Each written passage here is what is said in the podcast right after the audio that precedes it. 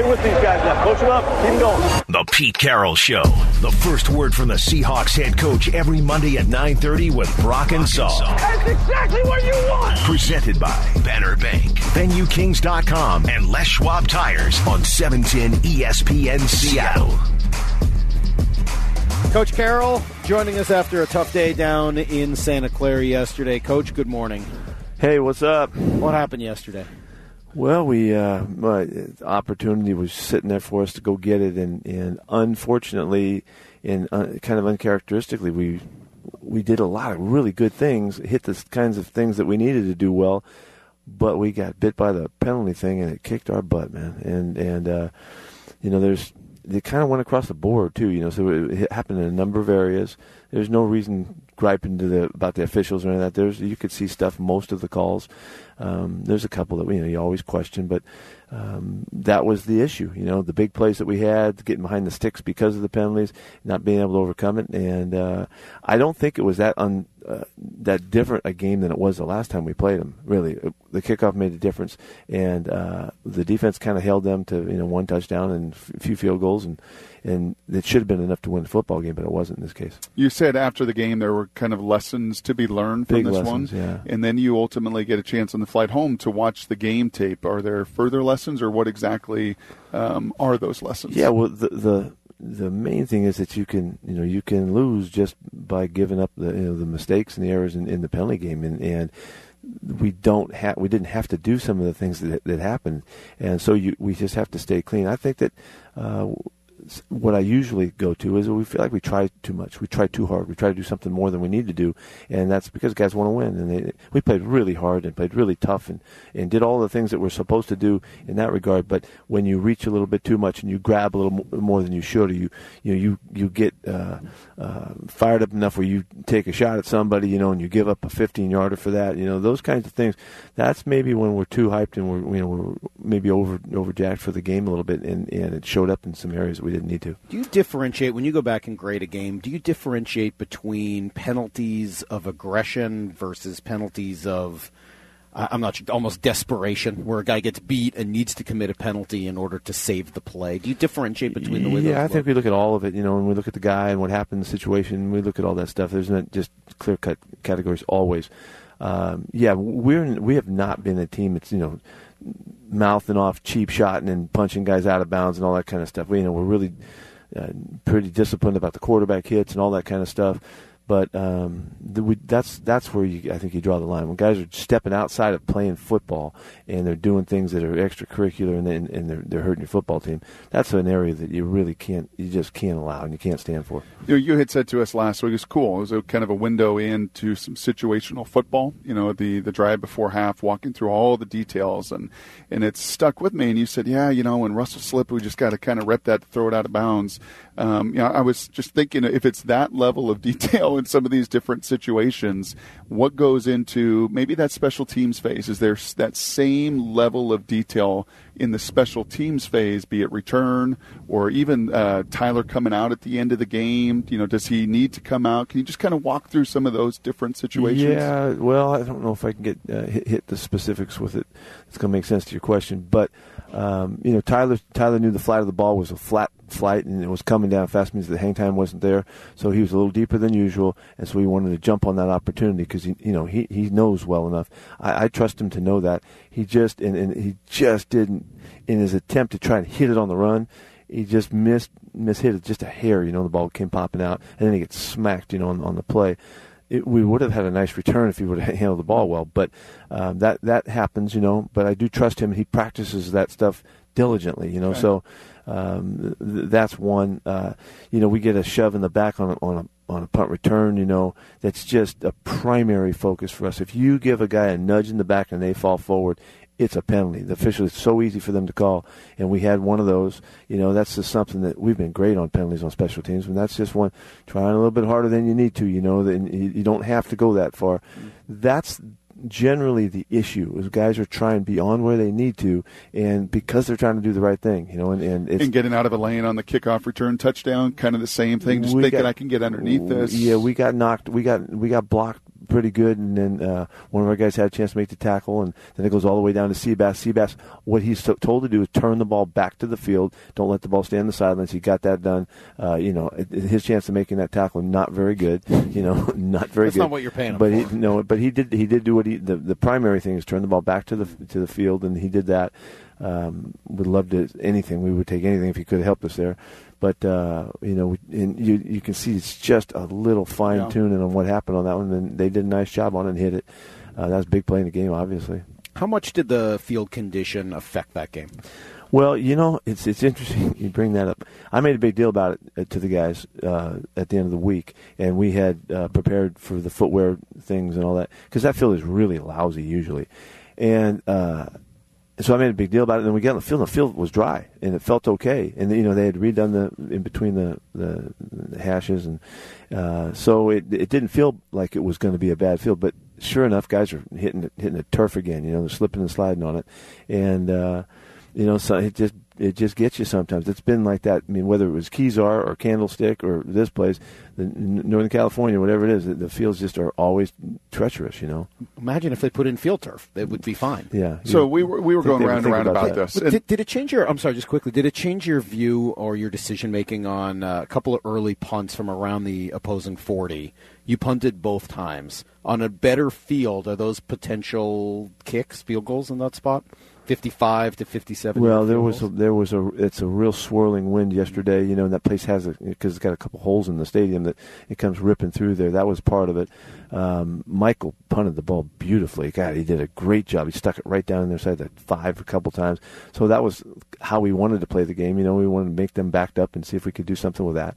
But um, so you it was it was really the the cause of the win that changed our thinking. the competition committee. I don't want to get you in any trouble here, so you can take it whatever way you want. Give but- me a shot. I think I can handle it. Okay, Salk and I just so perturbed. A league that flies people out, pays people to come pregame and look at your uniform.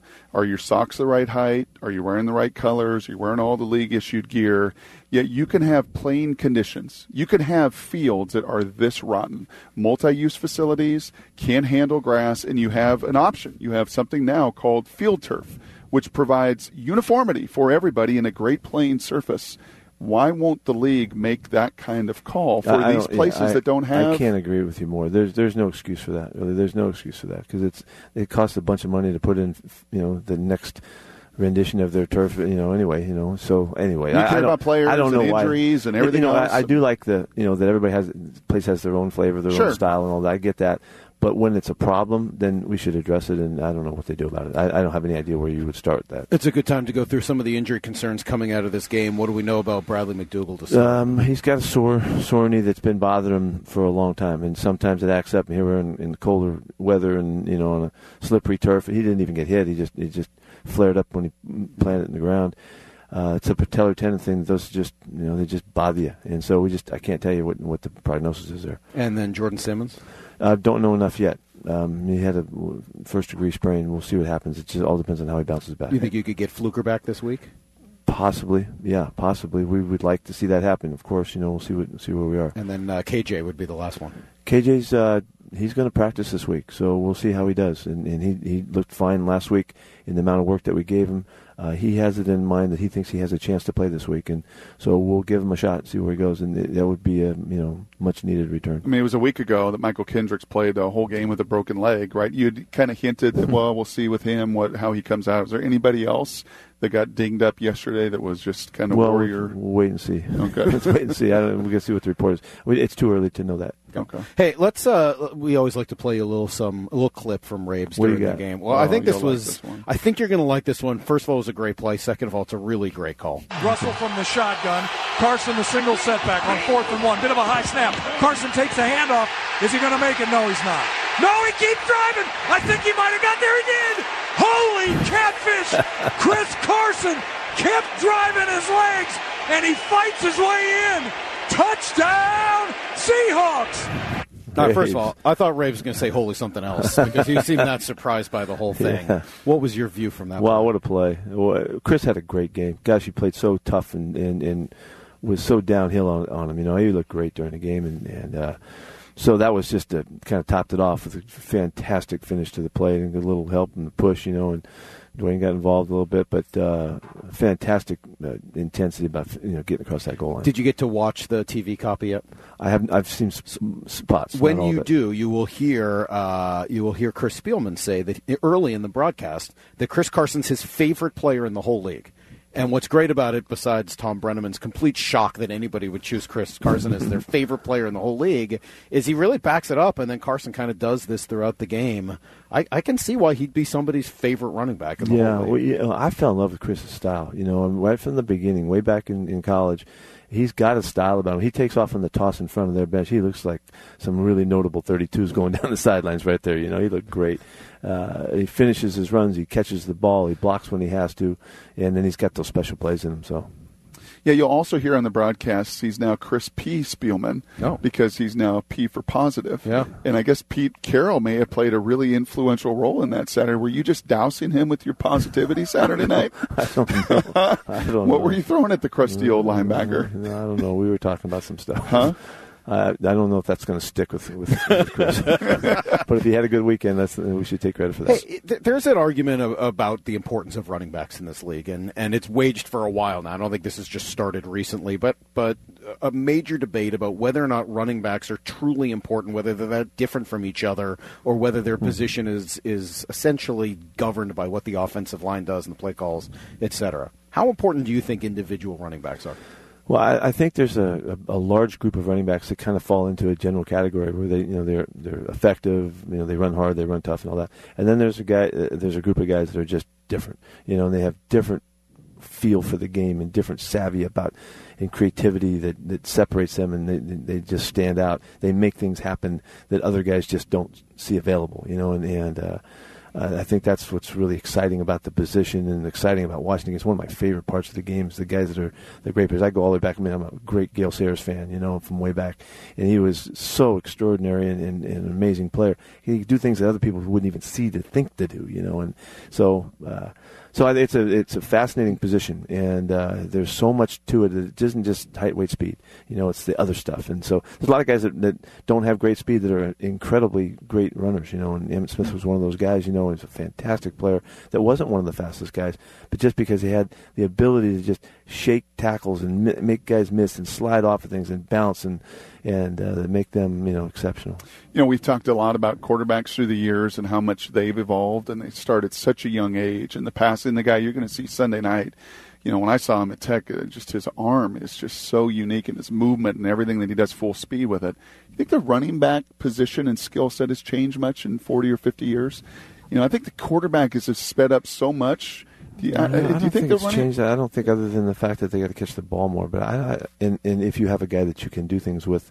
But that special maybe sauce that utilize- Gale had 50 years ago or whatever is the same kind of instinctual setup, Yeah, I creativity. don't. I don't think it's changed that much in that Yeah. regard. The quarterback position has changed drastically, and the expectations of what they they're capable of doing, how much they can throw the football and still protect the ball and, and, and you know keep the game moving forward in a positive way, and all that. That's all changed greatly. What did you see from Jarran Reed yesterday? Uh, he, he had a fantastic game. Uh, he's tough as nails, man. He, his pass rush, uh, he, he he really took advantage of uh, of a great game. You know, uh, on, on one of the sacks, uh, and then he had a great one-on-one pass rush on the other sack. But he's just been a force. He's been really, really good. Where's that been hiding the last? I mean, we saw a really great run stuffer the first couple years of his career, and this year it just seems like he's exploded into the total yeah. I, I, there was there's a couple factors. Uh, I think his off season was the best he's ever had, and he really uh, kind of reshaped him, his body. Uh, the work that he did really carried over. Um, uh, his growth just experientially, uh, so that he can see what he's po- what's possible for him. I don't think he thought of himself as a pass rusher. He would not say that probably, but I don't think he thought of himself in the way he approached the game. He was a tough run defending technique guy, and, and always showed great instincts. I think what's happened is his his great instincts for the game have come out in his pass rush as well, which is pass rush is so much that is, is counterpunching. You, you you go at a guy and then he does something and then you have to react to it and respond, and so it's it's punch counter punch, and, and he has become uh, much uh, more effective and efficient at the movements that he's got, and he's just tough as nails. You know, before we worked Clayton to the bone, he used to have databases where he kept track of all the officials and holding calls and the, by crew. And I know you guys do that. We've talked about that over the years. That you kind of study these crews as much as you study your opponent. I mean, they're on the field calling the game. Is there great variance? Have you seen those numbers change between crews? That you have some crews that just are going to call less than other crews. Um, well, there there are yeah, there's a variance. It's not very significant though. I mean, there'd be like average of a penalty and a half less a game, like it's 13 or something is the whatever, and, and they'll be at 11-8 or something like that. You know, that there is some tendency that you can see on guys that protect the quarterback. Um, they have a more of a tendency to look after the QB. Uh, that happens some, um, and uh, the PI, you know, the pass interference stuff can show up sometimes. But there's not as much variance as you would think there should or could be. You know, mm. they're pretty pretty typical. Uh, so uh, it, when we have something that stands out, then we, we certainly address it. I think John even said to us this morning, he must have talked to the guys in the locker room after the game that, that Morelli told them, hey, you better get your hands in. Like in the, in the first quarter of the game, it said, hey, we're going to call this today. Your hands get outside. You guys have to have a focus on Three that. weeks ago, there was, a, there was a, a statement that was made from the NFL office to the officials across the board that they're letting too much stuff go and uh, that uh, I think I, I, thought I said it to you guys, but that weekend the the holding penalties doubled relative to other uh, the other weeks. The next weekend it was down to about it was about fifty percent of that, and then we'll see what this week this weekend is. But there was a big um, effort that there's been a lot of sloppy hands, and that's there's a couple teams that, that bear hug guys. There's a couple teams that hook waists on on, cut, uh, on blocks on the backside, and that was really that that jumped in their their you know you know, in their space, and they wanted to do something with it, so they did. And you know, so I think this is still a carryover from that. If you could have Shaquill Griffin defend that last pass interference play differently, would you? I, I no, I I can't see everything. I I did look at the TV copy and just trying to see if there was something there. Um, when the, what what's the key there is that the the official understands what it is when a guy controls a guy his right hand was was kind of placed you know along the guy's right hip, and as he goes to play the ball, his hand comes totally off behind, and he, and he makes a fantastic play, knocking the ball down. The you have to look to see was the receiver moved by that that on hand. You can touch a guy, you just can't control the guy. I didn't see it at all. I thought it was a fantastic play, perfectly executed, and, and, and all that the, the, the one thing that does happen sometimes that, that you miss is if you see a jersey pinch at all, they can call a penalty, mm-hmm. which you know, I've that's I don't get that. You know, I don't like that because I think it doesn't affect the game. It's easy for the official to see though, and so that that's kind of where that came about. Maybe that's in there early, and then, but that should have been holding. You know, and and, uh, and, and so how do you na- penalty. So how do you navigate this today? Right, it's tell the truth Monday. How do you navigate this from your perspective? Where hey, they got this wrong. They got these right. I mean, there's 14 of them. There's no, a bunch. I'm not. Gonna, I don't spend don't do time. That? No, I don't okay. spend time on that much at all because it doesn't. It doesn't serve us well. You know, we uh, um, we've gone over the penalties again this morning before we got here, and uh, there's something that they could see on everything. There's a hand here. There's a hand. There's a sloppy hand there. We have to go beyond that. We have to coach to the point where we can't allow them to control the game because our hands are sloppy. And so it's really that's one of the main things is clean hands on offense and on defense. You know, and, and we have to do a better job of that because they're calling it. They're going to do it again. And so I think uh, Sweez said, you know, we're gonna we're gonna adjust. You know, and, and Sweez's hold on a crucial situation. He's got his hands inside and he's right there, and he's he is grabbing the guy, which that's okay until it isn't. You know, and and so uh, you know it's just unfortunate that this game happened to turn into the the penalties were really the issue. I love that we hit our numbers in all so many areas. We we played football the way we wanted to play, running the ball, playing defense, third downs, red zone. So you know, so many. I mean, when you have fifty-eight it, turnovers, all that stuff. Your formula fifty-eight, running attempts plus completions plus plus, plus one. You throw those two things in, you're going to win ninety. It's it's eighty-five. It's in the eighty-fives. Yeah, it's eighty-five percent of the time when you when you get in the fifties, you know, and, and then you throw no turnovers, we win almost every game. Yeah. When we plus, you know, all of those things together, that's the right stuff until the other factor entered in. And that's what we can't allow happening, and we're not going to make any excuse for it. We got to clean our stuff up and get right. How tough is Doug Baldwin? Oh man, man, what a great game he played. Oh. Golly, just spectacular plays after one after another. Um, and great finish on the touchdown play uh, execution. He blocked really well too, which you know you guys might not pick up, but he just had a great game, and uh, it was great to see. And now you get Kansas. You get two at home. You got to win one of two in order to get into the postseason. We And need, we're going to we need to win one this week. you know, we're going to go one week at a time if you don't mind. how much do you like this matchup, though? I mean, you know, Kansas City's kind of lit the world on fire. This is the a first great half of the matchup year. to play these guys. If you're going to be worth anything when it comes to playoff time, you, you're going to have to beat a team like this. Uh, they're a fascinating team. They have so many different aspects to them. How good their offense is and their numbers on defense are. are they, you don't want to be mistaken by that because they are, have been so far ahead. They're the leading offensive team, you know, scoring and all that. They've given up a lot of points over the course of time, but they've been ahead by so much, you know. And their pass rush is, is excellent, and it's, it's just a it's a fascinating team. And he's a great coach. Uh, How much history do you have with him?